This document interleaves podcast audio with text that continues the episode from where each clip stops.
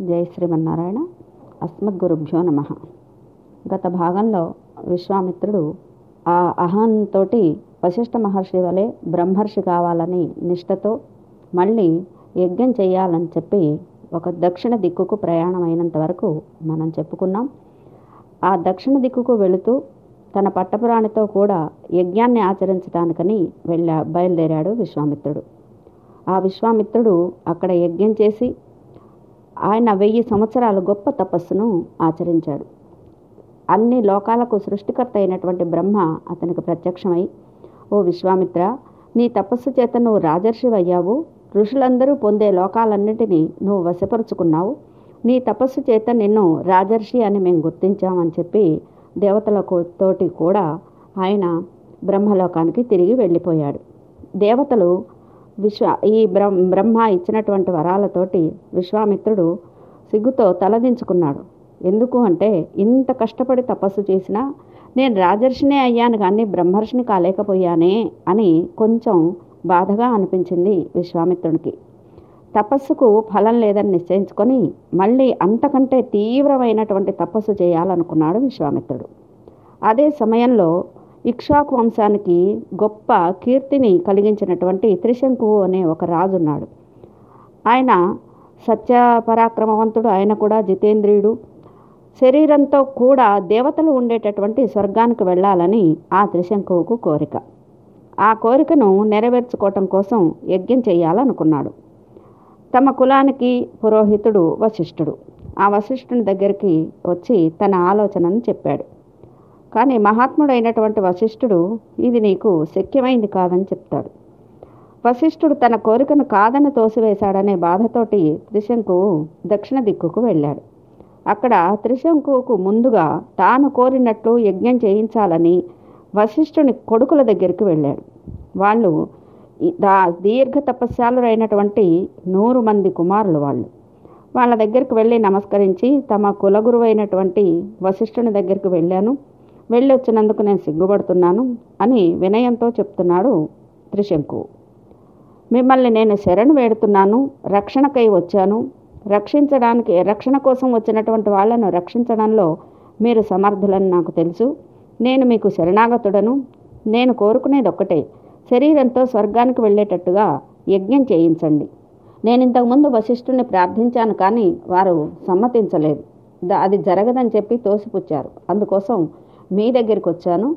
మిమ్మల్ని అర్థిస్తున్నాను. నాకు స్వర్గాన్ని సిద్ధించేటట్లుగా యజ్ఞం చేయించమని కోరుతున్నాను అని కోరుకున్నాడు త్రిశంకువు గురువు కాదన్న రోజు గురుపుత్రులే శరవ శరణమని నేను మీ దగ్గరికి వచ్చానని బతిమాలుకున్నట్టుగా ప్రార్థించాడు ఈ త్రిశంకువు ఇక్షాకు వంశంలో పురోహితుడే పరమగతి అని నమ్ముంటారు కదా పురోహితులు తమ శిష్యులైనటువంటి రాజులను కూడా అట్లాగే తరింపచేస్తూ ఉంటారు.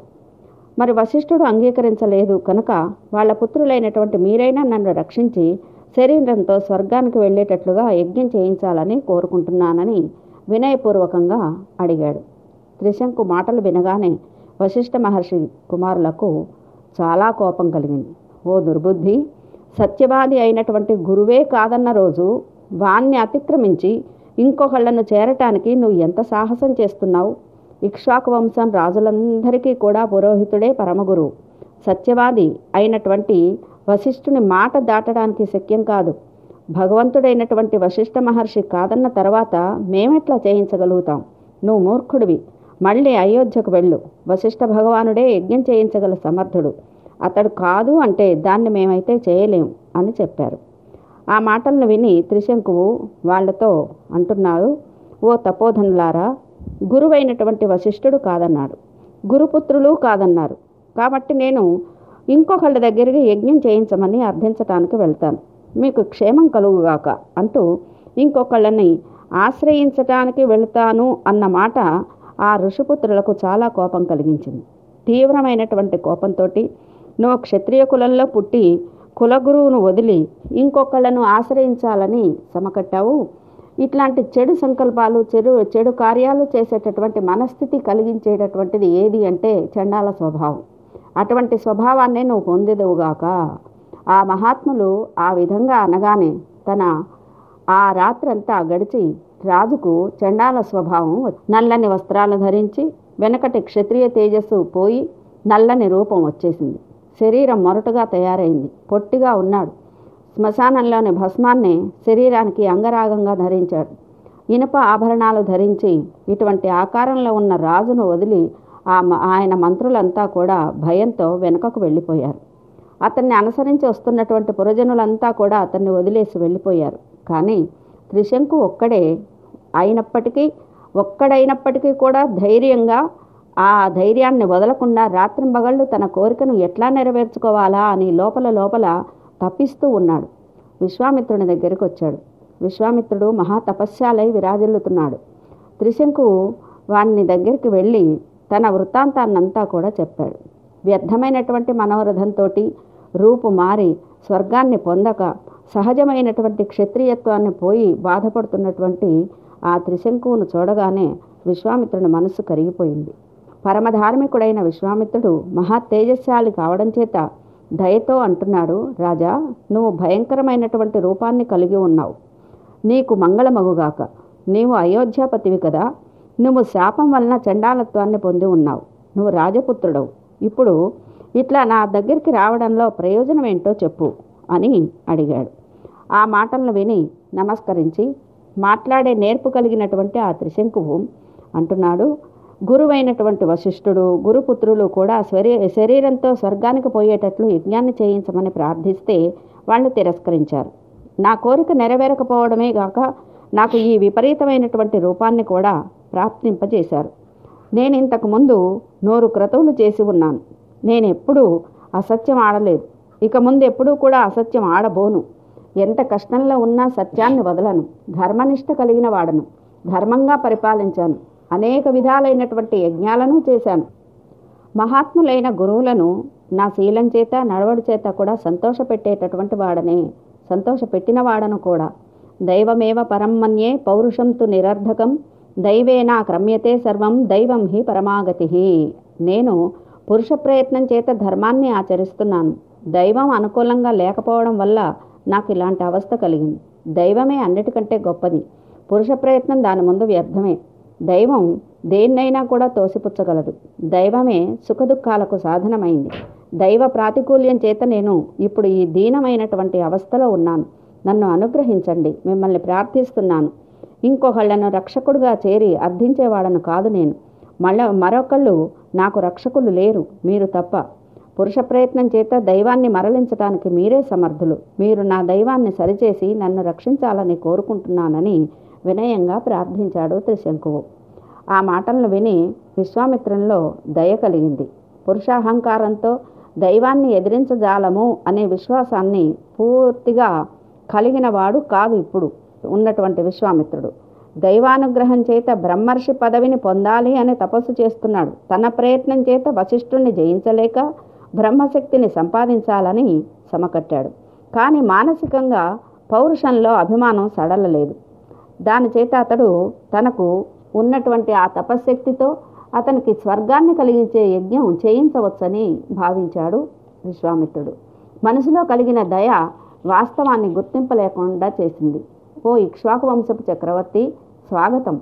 నీవు ధార్మికుడవని నాకు తెలుసు. నువ్వు రక్షణ కావాలని కోరుకుంటున్నావు. ఆ రక్షణను నేను ఇస్తాను. భయపడకు. ఇప్పుడు మహర్షులందరినీ యజ్ఞం చేయడానికి సాయం రమ్మని కబురు పంపిస్తాను. వాళ్ళతో కలిసి యజ్ఞాన్ని చేద్దాం. గురు శాపం చేత నీ రూపం మారినా ఈ రూపంతో ఈ శరీరంతో నువ్వు స్వర్గానికి వెళ్తావు.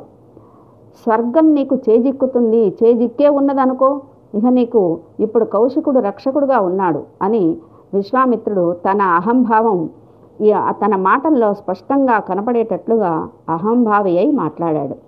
ఇదే అతని తపస్సుకు భంగం కలిగించింది. తాను తన శక్తి అనేవి వెనక వచ్చే దివ్యశక్తి మీద ఆధారపడి ఉన్నవే కానీ అవి స్వతంత్రాలు కావు. గురువాక్య తిరస్కారం పాపహేతువు. తన కులగురువును వదిలి ఇంకొకళ్ళను రక్షకులుగా భావించటం ఆత్మవినాశనం. సమర్థుడు బ్రహ్మర్షి కులగురు అయినటువంటి వశిష్ఠుణ్ణి వదిలి త్రిశంకువు ఆ తన అభ్యుదయానికి తానే ప్రతిబంధకం తెచ్చుకున్నాడు. వశిష్ఠుడు త్రికాలజ్ఞుడు. అతనికి తెలియని విషయం అంటూ లేదు. అతని వాక్యం మీద అవిశ్వాసం త్రిశంకువు పతనానికి కారణమైంది. కోరికలు కలగొచ్చు. వాణ్ణి సాధించడానికి మార్గాలు కూడా ఉండొచ్చు. కానీ వాణ్ణి పొందడానికి యోగ్యత ఉందా లేదా కోరుకునేవాడికి తెలియదు యోగ్యత లేకుండా కోరిన నాడు కోరిన వాటినెల్లా గురువు నెరవేర్చకూడదు. అతని క్షేమాన్ని కోరే గురువే అయితే అతనికి యోగ్యత కలిగితేనే కానీ దాన్ని చేయించాలి. యోగ్యత లేని దాన్ని చేయరాదని చెప్పడం కర్తవ్యం. వశిష్ఠుడు అదేవిధంగా ఆర్జవం కలిగినటువంటి గురువు కనుక పసివాడు జీర్ణం చేసుకోలేని ఆహారాన్ని కోరుకున్నప్పటికీ ఆ పదార్థాన్ని తన వద్ద ఉన్నప్పటికీ అతని క్షేమాన్ని కోరుకునే తల్లి ఆ పిల్లవాడు ఎంత ఏడ్చినా వాడికి జాలి చేత పెట్టదు. పెట్టినట్టయితే వాని ఆరోగ్యం చెడిపోతుంది. ఆమె నిజమైన తల్లి కాదు. కేవలం ప్రియమునే కాకుండా హితాన్ని కూడా పాటించటం గురువు యొక్క కర్తవ్యం. మరి అతనికి ప్రియమైనటువంటి దాన్ని హితం కాదని తెలిసిన గురువు వారించడానికి పూనుకున్నట్టయితే శిష్యుడు మరొకళ్ళను ఆశ్రయించి అయినా సరే దాన్ని పొందాలని కోరుకోవడం తగని పని. తల్లి పెట్టకపోయినా మరొకరిని ఎవరినో బతిమిలాడి తిన్నట్టయితే ఆ పిల్లవానికి బాధ కలిగినప్పుడు కాపాడవలసింది తల్లే కదా. అందుచేత తల్లి మాట తండ్రి మాట గురువు మాట ప్రమాణంగా స్వీకరించి పాటించాలే కానీ అతిక్రమించకూడదు. త్రిశంకువు అతిక్రమించాడు. విశ్వామిత్రుడు తనకు తపస్సు పూర్ణంగా లేక ఉన్నట్టు చేత అంతరమైనటువంటి అహంకారం ఇంకా తొలగిపోలే. తగని చోట జాలి కలిగింది. దాని చేత తగని పనిని చేయడానికి సిద్ధపడ్డాడు. ఇది తన తపస్సుకు త్రిశంకువు కోరికకు కూడా విరుద్ధమని గుర్తించలేకపోయాడు. విశ్వామిత్రుడు త్రిశంకుతోటి యజ్ఞం చేయిస్తానని చెప్పి తన పుత్రులను యజ్ఞ సామాగ్రిని సమకూర్చమని ఆదేశించాడు. శిష్యులందరినీ పిలిచి ఆయా ఆశ్రమాలకు వెళ్ళి ఋషులను వాళ్ళ శిష్యులతో మిత్రులతో ఋత్వికులతో పండితులతో కలిసి రావాల్సిందిగా నేను చెప్పానని ఆహ్వానించండి అని పంపించాడు. విశ్వామిత్రుని ఆదేశాన్ని విని వారి శిష్యులు అన్ని దిక్కులకు వెళ్ళి పిలిచారు. వశిష్ఠపుత్రులు నూరుగురు కోపంతో క్షత్రియుడు యజ్ఞం చేయించేవాళ్ళు. చండాలుడు చేసేవాడు అయి ఉంటే ఆ యజ్ఞంలో దేవతలు ఋషులు ఎట్లా హవిస్సును భుజిస్తారు అని ఆక్షేపణ చేశారు. అంతేకాక బ్రాహ్మణులు చండాల భోజనం భుజించి స్వర్గాన్ని ఎట్లా పొందగలుగుతారు? అని చెప్పారు. విశ్వామిత్ర శిష్యులు అవే మాటలను వచ్చి విశ్వామిత్రునితోనే చెప్పారు. దాంతో విశ్వామిత్రునికి కోపం తీవ్రమైంది. క్రోధంతో కన్నులు జేవురించి దోషం లేని నన్ను దోషం గలవాణ్ణిగా పలికిన విశ్వామిత్రుని వశిష్ఠుని పుత్రులు భస్మం అగుదురుగాక ఏడు వందల జన్మల వరకు ముష్టికులనడి నీచ జాతిలో పుట్టి మనుష్య శరీరాల్ని తింటూ శునక మాంసాన్ని తింటూ వికృతమైనటువంటి రూపంతో లోకంలో సంచరింతురుగాక అని చెప్పించాడు. అట్లాగే మహోదయుడు యజ్ఞానికి రాదగదని అన్నాడు. ఆ విధంగా దుర్బుద్ధి దూషింపదగని నన్ను దూషించాడు. అతడు సర్వలోకాల్లో నిందన పొందుతున్నటువంటి వాడై నిషాదుడై బలవంతంగా ప్రాణాన్ని తీసుకునేటటువంటి వాడు అయిపోతాడు. నా కోపం వలన దుర్గతిని పొందుతాడు అని చెప్పి మహత్ తపశ్శాలి అయినటువంటి విశ్వామిత్రుడు శపించాడు. వశిష్ఠ పుత్రులు మహోదయుని శపించి మహా తేజశాలి అయినటువంటి విశ్వామిత్రుడు ఋషులతో అంటున్నారు ఇతడు త్రిశంకువు ఇక్ష్వాకు వంశానికి చెందిన ధర్మనిష్ట కలిగిన రాజు. దాత ఈ శరీరంతో దేవలోకాన్ని పొందాలని నన్ను శరణు వేడాడు. ఇతడు తన శరీరంతో స్వర్గానికి వెళ్ళేటట్లుగా నాతో కలిసి మీరు యజ్ఞాన్ని ఆచరించాలి. విశ్వామిత్రుని మాటలను విని అది చేయరాని పని అని తెలిసినా అగ్నితో సమానుడైనటువంటి విశ్వామిత్రుడు శాపమిస్తాడేమో అని యజ్ఞం చేయించారు. విశ్వామిత్రుని తేజస్సు చేత స్వర్గాన్ని పొందుతాడని వాళ్ళందరూ సిద్ధపడ్డారు. మహర్షులంతా మంత్రవేత్తలై ఋత్విక్కులుగా ఉండి చేయవలసిన క్రియాకలాపాన్నంతా యథాశాస్త్రంగా చేసి యజ్ఞాన్ని చేయించారు. విశ్వామిత్రుడు యజ్ఞంలో భాగాలను స్వీకరించడానికి రమ్మని దేవతలను ఆహ్వానించారు. కానీ దేవతలెవరూ యజ్ఞభాగాలు స్వీకరించడానికి రాలేదు. విశ్వామిత్రుడికి కోపం వచ్చింది. హోమం చేస్తున్నటువంటి శృవాన్ని పైకెత్తి పట్టుకొని త్రిశంకుతోటి అంటున్నాడు. ఓ త్రిశంకు నా తపశ్శక్తిని చూడు. నా తేజస్సు చేత నిన్ను ఇప్పుడు ఈ శరీరంతో స్వర్గాన్ని పొందిస్తాను. నేను తపస్సు చేసి ఆర్జించిన ఫలం ఉంది. ఆ ఫలాన్ని నువ్వు పొంది శరీరంతో స్వర్గానికి వెళ్ళు అని విశ్వామిత్రుడు అనగానే త్రిశంకువు శరీరంతో స్వర్గానికి వెళ్ళిపోయాడు. మునులంతా ఆశ్చర్యంతో చూస్తూ ఉన్నారు. దేవలోకానికి వచ్చిన త్రిశంకును చూసి ఇంద్రుడు త్రిశంకు వెళ్ళిపో స్వర్గంలో నీకు స్థానం లేదు. గురు శాపం చేత నీ శ్రేయస్సంతా కూడా నాశనమైపోయింది. మూఢ తలకిందులుగా భూమిపై పడు అని ఇంద్రుడు అనగానే త్రిశంకు కింద పడుతూ విశ్వామిత్రుని గురించి రక్షింపు రక్షింపు అని కేక వేశాడు. విశ్వామిత్రుడు అక్కడే ఆగు ఆగు అంటూ దక్షిణం వైపు ఆకాశంలో అంతరాళంలో అతన్ని ఆపి రెండవ బ్రహ్మ అన్నట్లుగా అక్కడే నక్షత్రాలను సప్తఋషులను మరి నక్షత్ర వంశాన్ని కొత్తగా సృష్టించి లోకంలో ఇంద్రుణ్ణే లేకుండా చేయగలను. లేదా వేరొక ఇంద్రుణ్ణి సృష్టిస్తాను అని దేవతలను కూడా కొత్త వాళ్ళని సృష్టించడానికి సిద్ధపడ్డాడు. దేవతలు భయభ్రాంతులైపోయారు. దేవతలు బతుమాలతో విశ్వామిత్రునితోటి మహానుభావ ఈ రాజు తన గురువైనటువంటి వశిష్ఠుని శాపం చేత పరాభవింప పరావింపబడ్డాడు. శరీరంతో స్వర్గాన్ని చేరటానికి ఇతనికి అధికారం లేదు. ఆ మాట విని దేవతలతో శరీరంతో ఇతడు స్వర్గానికి చేరునని నేను ప్రతిజ్ఞ చేశాను. అది వ్యర్థం కావడానికి వీల్లేదు. శరీరంతో కూడిన త్రిశంకునకు శాశ్వతంగా పైలోకంలో నివాసం కావాలి. అతని కొరకు నేను నిర్మించిన నక్షత్రాలన్నీ శాశ్వతంగా ఉండుగాక. ఓ దేవతలారా నేను చేసిన దాన్ని మీరందరూ కూడా అంగీకరించాలి. ఈ విశ్వామిత్రుని మాటలను విని దేవతలంతా సరే అట్లాగే కానీయమని చెప్పి ఎల్లకాలం ఉండుగాక జ్యోతిర్మండలం వెలుపల నువ్వు సృష్టించినటువంటి అన్నీ కూడా ఉంటాయి.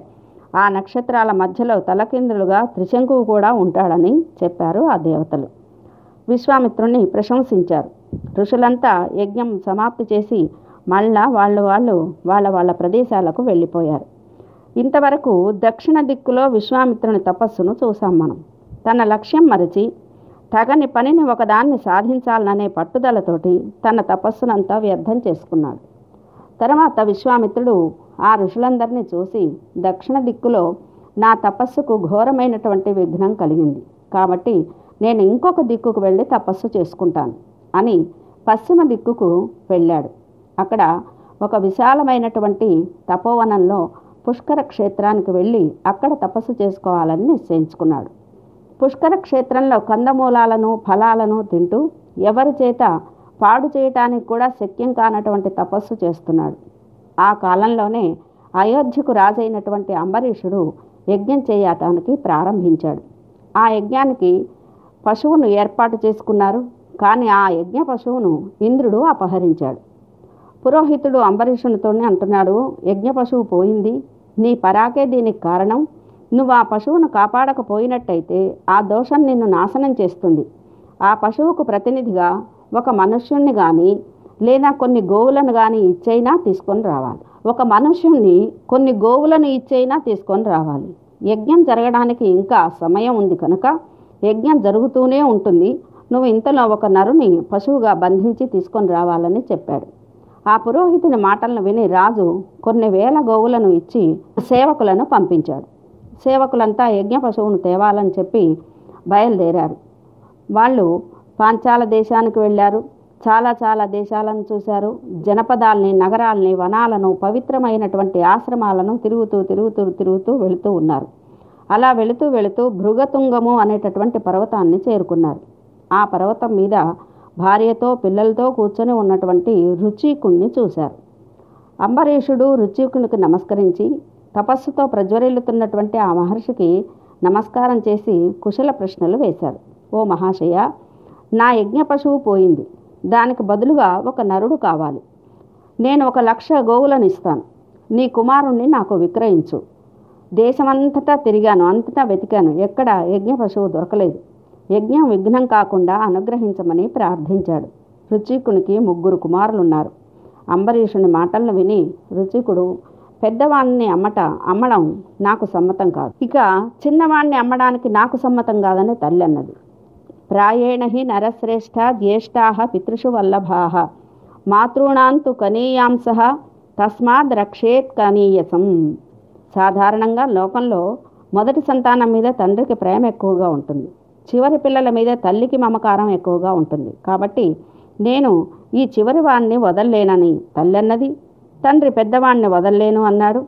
ఈ మాటలన్నీ విని మధ్యవాడైనటువంటి శునశ్చేపుడు లేచి అంటున్నాడు. మా తండ్రి గారు పెద్దవాణ్ణి నమ్మడానికి అంగీకరించడం లేదు. మా తల్లి చివరి వదలను అంటోంది. కనుక మధ్యవాడనేటటువంటి నన్ను అమ్మటానికి వాళ్ళకు అభ్యంతరం లేదు కనుక నన్ను అమ్మినట్లయి అయింది ఓ రాజా నన్ను తీసుకుని వెళ్ళు అని స్వయంగా అంబరీషునితో వెళ్ళడానికి సిద్ధపడ్డాడు శునశ్చేపుడు లక్ష గోవులను ఇచ్చి సునశేపునికి బదులుగా రుచి రుచికునికి ఇచ్చి సంతోషంతో అంబరీషుడు రథం మీద సునశేపుని కూర్చోబెట్టుకొని తీసుకువెళ్ళాడు. రాజధానికి వెళుతూ మధ్యలో మధ్యాహ్న సమయం అయింది. అంబరీష్కు అంబరీషుడు పుష్కర క్షేత్రంలో కాస్త విశ్రమించాడు. ఆ విశ్రాంతి తీసుకుంటూ ఉంటే సునశేపుడు తపస్సు చేస్తున్నటువంటి విశ్వామిత్రుడిని చూశాడు. విశ్వామిత్రుడు సునశేపునికి మేనమామ అవుతాడు. చూడగానే దీనుడై అలసిపోయి పాలిపోయిన ముఖంతో వెళ్ళి విశ్వామిత్రుని ఒళ్ళో పడ్డాడు. సౌమ్య నన్ను రక్షించు. నాకు తల్లి లేదు తండ్రి లేడు జ్ఞాతులు లేరు బంధువులు లేరు. నువ్వే నన్ను రక్షింపదగుదువు. నీవే నాకు రక్షకుడివై కాపాడాలి అని ప్రార్థించాడు. అంబరీషుడు ఆ రాజు యజ్ఞాన్ని పూర్తి చేసుకోవడానికి నన్ను తీసుకొని వెళ్తున్నాడు. అతని యజ్ఞం పూర్తయ్యేటట్లుగా నాకు దీర్ఘాయువు కలిగేటట్లుగా నేను తపస్సు చేసి స్వర్గాన్ని పొందేటట్లుగా అనుగ్రహించమని నీవే తండ్రిలాగా దిక్కులేని నన్ను కాపాడాలని ప్రార్థించాడు. ఆ మాటలను విని విశ్వామిత్రుడు జాలితో తన నూరుగురు కుమారులను పిలిపించి లాలనతో చెప్తున్నాడు. పరలోకాన్ని పొంది సుఖాన్ని అనుభవించడానికి తల్లిదండ్రులకు ఉపకరించడమే పుత్రుల కర్తవ్యం. మీరు నాకు అట్లాంటి ఉపకారం చెయ్యాలి. ఈ మునికుమారుడా బాలుడు దీనుడు నన్ను శరణ పొందాడు. ఇతని జీవితం నిలపగలిగినట్టయితే శరణాగత రక్షణం చేత నాకు పరలోకం సిద్ధిస్తుంది. మీరందరూ సుకృతం చేసిన వాళ్ళు ధర్మం నందు శ్రద్ధ కలిగినటువంటి వాళ్ళు. కాబట్టి మీరు అంబరీషుని యజ్ఞంలో ఉండి ఈ బాలుణ్ణి రక్షించండి. అగ్నికి తృప్తిని కలిగించండి. సున్నసేపుడు బ్రతకడం యజ్ఞం నిర్విఘ్నంగా సమాప్తి కావడం దేవతలు తృప్తి పొందడం మీరు నా మాటను పాటించినట్టయితే జరుగుతుంది అని విశ్వామిత్రుడు చెప్పగానే మధుష్యందుడు అనే ఈ విశ్వామిత్రుని కుమారుడు గర్వంతో అంటున్నాడు. తన కుమారులను వదిలి ఇతరుల కుమారుని రక్షించటం నీకు యుక్తమేనా? ఆహారంలో శునక మాంసాన్ని తీసుకొనటం ఎట్లా నిందింపదగిందో పైవారి పిల్లల కోసం తన కుమారులను వదులుకోవటం కూడా అదా అలాగే నిందింపదగింది. ఈ విధంగా కుమారులు పలకగానే విశ్వామిత్రునికి తీవ్రమైనటువంటి కోపం కలిగింది. ఏమి మీ సాహసం ఏమాత్రం భయం లేక తండ్రి మాటను ధిక్కరించటం అధర్మమని తెలియక ధిక్కరించి మాట్లాడారు. కాబట్టి మీరందరూ వశిష్ఠపుత్రుల్లాగా శునక మాంసాన్ని తినేవాళ్ళు అగుదురుగాక వెయ్యి సంవత్సరాలు ఈ లోకంలోనే ఉందురుగాక అని కుమారులకు శాపం ఇచ్చాడు. సునసేపుణ్ణి తన దగ్గరికి చేర్చుకొని అతనికి భయం లేకుండా రక్షణను కల్పించాడు. సునసేప నువ్వు యజ్ఞంలో యూపస్తంభానికి ఎర్రని చందనం పూసి ఎర్రని మాలికలు వేసి విషసనం చేయడానికి పశువులాగా బంధింపబడతావు. ఆ యూపస్తంభం విష్ణుదేవతావకం నీకు నేను ఇప్పుడు ఉపదేశించే రెండు గాథలతోటి ఇంద్రుణ్ణి ఉపేంద్రుణ్ణి స్తుతించు. అగ్నిదేవతానువాకమైనటువంటి రుక్కులతో అగ్నిని స్థుతించు దాని చేత నీకు రక్షణ కలుగుతుంది. యజ్ఞము పరిసమాప్తమవుతుంది నీకు సిద్ధి కలుగుతుంది అని రెండు గాథలను అతనికి ఉపదేశించాడు. సునసేపుడు వెంటనే అంబరీషుని దగ్గరకు వెళ్ళి త్వరగా వెళదాం త్వరగా వెళదాం అని తొందర పెట్టాడు. మళ్ళీ దీక్షలో ప్రవేశించి యజ్ఞాన్ని పూర్తి చేయమని తొందర పెట్టాడు. భయపడవలసిన పిల్లవాడు భయపడకుండా తొందర పెట్టడం చేత అంబరీషుడికి చాలా సంతోషమైంది. యజ్ఞవాటానికి చేరుకున్నాడు. ఋత్విక్కులు దర్భతాళ్ళతోటి అతన్ని పశువులాగా కట్టారు. ఎర్రని వస్త్రాలను ధరింపజేశారు. యూపస్తంభానికి బంధించారు. అతడు వెంటనే విశ్వామిత్రుడు తనకు ఉపదేశించినటువంటి మంత్రాలతోటి అగ్నిని స్తుతించాడు. పశువుని ఇంద్రుని కోసం యజ్ఞంలో సమర్పిస్తారు కనుక ఆ ఇంద్రుణ్ణి ఒక గాథతోటి స్తుతించాడు. యూపస్తంభానికి అధిదేవత అయినటువంటి విష్ణువును ఒక గాథతో స్తుతించాడు. ఇతడు స్తుతిస్తున్నాడని ఋత్వికులకు తెలియదు. ఈ రహస్యమైనటువంటి స్తోత్రం చేత ఇంద్రుడు సంతృప్తి చెందాడు. ఆ బాలునికి దీర్ఘాయువును ప్రసాదించాడు. రాజు యజ్ఞం ఇంద్రుని అనుగ్రహం చేత పరిపూర్ణ ఫలాన్ని కలిగించింది. అనేక విధాలుగా ఆ రాజు సిద్ధిని పొందాడు. విశ్వామిత్రుడు పశ్చిమ దిక్కున చేసిన తపస్సుకు విఘ్నంగా సునస్సేపుడు వచ్చాడు. అతన్ని రక్షించుట కర్తవ్యం. దానివలన తపస్సు విఘ్నం పొందలేదు. కానీ కోపంతో తన కుమారులను శపించాడే దక్షిణ దిక్కులో క్రోధమే తపస్సును చెరిపివేసింది. అహంకారం చెరిచింది. ఇక్కడ కూడా యుక్తాయుక్తం లేకుండా శపించడం చేత తపస్సుకు విఘ్నం కలిగింది. విశ్వామిత్రుడు మళ్ళీ పుష్కర క్షేత్రంలోనే తపస్సు చేయాలనుకున్నాడు. అక్కడే మళ్ళీ తపస్సును ప్రారంభించాడు. వెయ్యి సంవత్సరాలు మళ్ళీ తపస్సు చేశాడు విశ్వామిత్రుడు. ఆ తపస్సుకు మెచ్చి ఫలాన్ని ఇవ్వ ఇవ్వాలని దేవతలందరూ అనుకున్నారు. బ్రహ్మ సంతోషించి ఓ విశ్వామిత్ర నువ్వు చేసిన తపస్సు చేత ఋషివయ్యావు అని మళ్ళీ తన లోకానికి వెళ్ళిపోయాడు. విశ్వామిత్రుడు తాను బ్రహ్మర్షి కావాలని తపస్సు చేస్తున్నాడు. ఇప్పటికీ ఋషి అయినాడు. దాంతో సంతృప్తిని పొందలేదు. మళ్ళీ తపస్సు చేయడం ప్రారంభించాడు. కొంతకాలం గడిచిన తర్వాత అప్సరసల్లో చాలా అందగత్తైన పేరున్నటువంటి మేనక ఆ పుష్కర క్షేత్రంలో స్నానం చేస్తూ విశ్వామిత్రుని కంటబడింది. మేఘంలో మెరుపులాగా ఆమె సౌందర్యం వెలిగిపోతూ ఉంది. విశ్వామిత్రుడు ఆమెను చూసి కామపరవశుడైపోయాడు. ఓ అప్సరా నీకు స్వాగతం. ఇది మా ఆశ్రమం. నిన్ను చూసి నా మనసులో కామం కలుగుతోంది. అనుగ్రహించు. ఇక్కడ నువ్వు ఉండు అని అన్నాడు. ఆ మాట విని ఆమె విశ్వామిత్రుని ఆశ్రమంలోనే నివసించింది.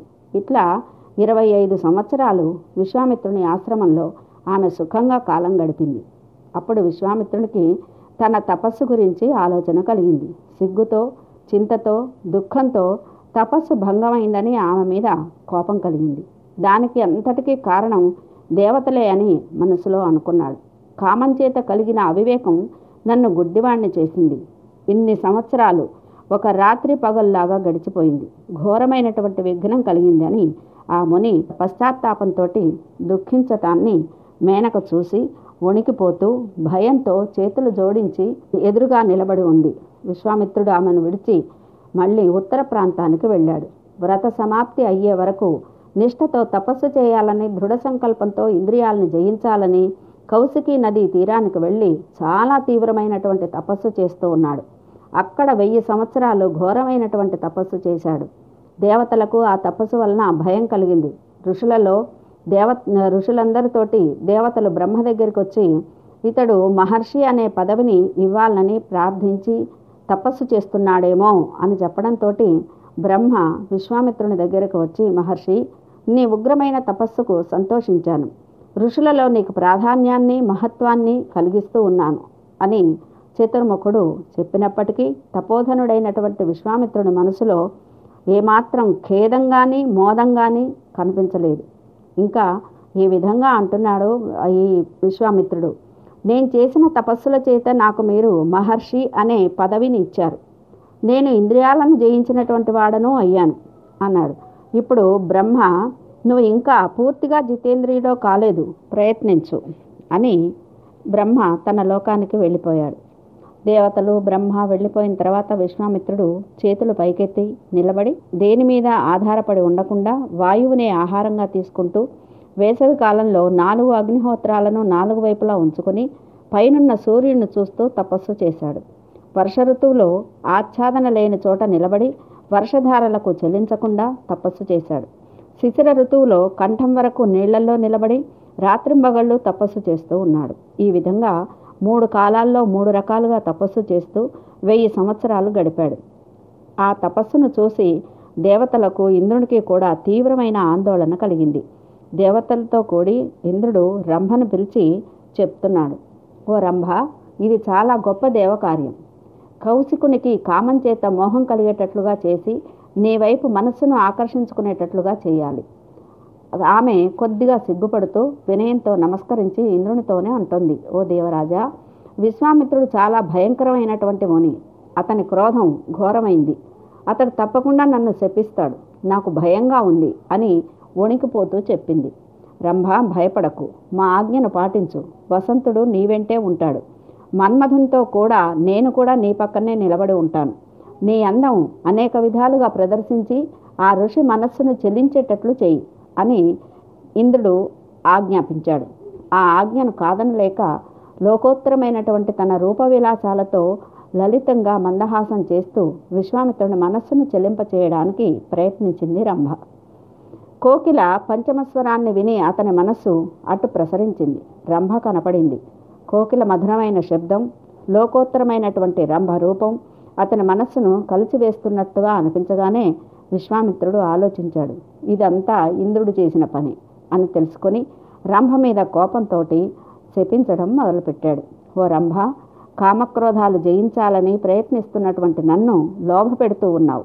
నువ్వు పదివేల సంవత్సరాలు శిలారూపంలో ఉందువుగాక ఒక మహా తేజస్సంపన్నుడైనటువంటి బ్రాహ్మణుడు తన తపోబలం చేత నీకు శాప విమోచనాన్ని కలిగిస్తాడని చెప్పాడు. ఇక్కడ శైలి అని మనకు రామాయణంలో ఉంది. శైలి అంటే శిలా ప్రతిమ అనే అర్థం. శిలాప్రతిమగా ఉండమని చెప్పించినట్లు ఉన్నది. కానీ వాడుకలో మన పెద్దవాళ్ళు చెప్పేది మాత్రం పాముగా ఉండమని చెప్పించినట్టుగా తపస్శాలి అయినటువంటి బ్రాహ్మణుడు భార్యగా స్వీకరించి శాప విమోచనాన్ని కలిగించినట్లుగా చెప్ప చెప్తారు. ఆ పాముకు బ్రాహ్మణి అని సంస్కృతంలో పేరుంది. బ్రాహ్మణుని భార్య కావడం చేత బ్రాహ్మణి అయింది. ఈ విధంగా విశ్వామిత్రుడు కోపాన్ని ఆపుకోలేక రంభకు శాపం ఇచ్చాడు ఆమె శైలి అయిపోయింది. ఈ విధంగా రంభ శాపానికి గురి అయిపోయింది. విశ్వామిత్రుని తపస్సు భంగమైంది. మన్మథుడు ఇంద్రుడు వెనుకకు వెళ్ళిపోయారు. ఇంద్రియాలను జయించలేక క్రోధానికి పరవశుడై విశ్వామిత్రుడు తపస్సుకు భంగాన్ని కలిగించుకున్నాడు. అతని మనసులో అశాంతి కలిగింది. ఇక క్రోధానికి వశపడకూడదు. ఇక నేను మాట్లాడను ఊపిరి కూడా తీసుకోను శరీరాన్ని శుష్కింప చేసుకుంటాను నా తపస్సు చేత బ్రాహ్మణ్యం సిద్ధించేంత వరకు ఎన్ని సంవత్సరాలైనా సరే ఊపిరి తీయకుండా భోజనం చేయకుండా ఇట్లాగే ఉంటాను. పదివేల సంవత్సరాలైనా ఉంటానని దీక్షతో మొదట ఒక వెయ్యి సంవత్సరాలు ఊపిరి తీయకుండా భోజనం చేయకుండా ఉండాలని తపస్సును ప్రారంభించాడు. హిమవత్ పర్వత ప్రాంతంలో ఉత్తర దిక్కు కూడా రంభ వల్ల విఘ్నం కలిగింది కనుక ఆ దిక్కును వదిలి తపస్సును ప్రయ సాగించాలని తూర్పు దిక్కుకు బయలుదేరాడు. తర్వాతి విషయాన్ని తర్వాత భాగంలో తెలుసుకుందాం. జై శ్రీమన్నారాయణ.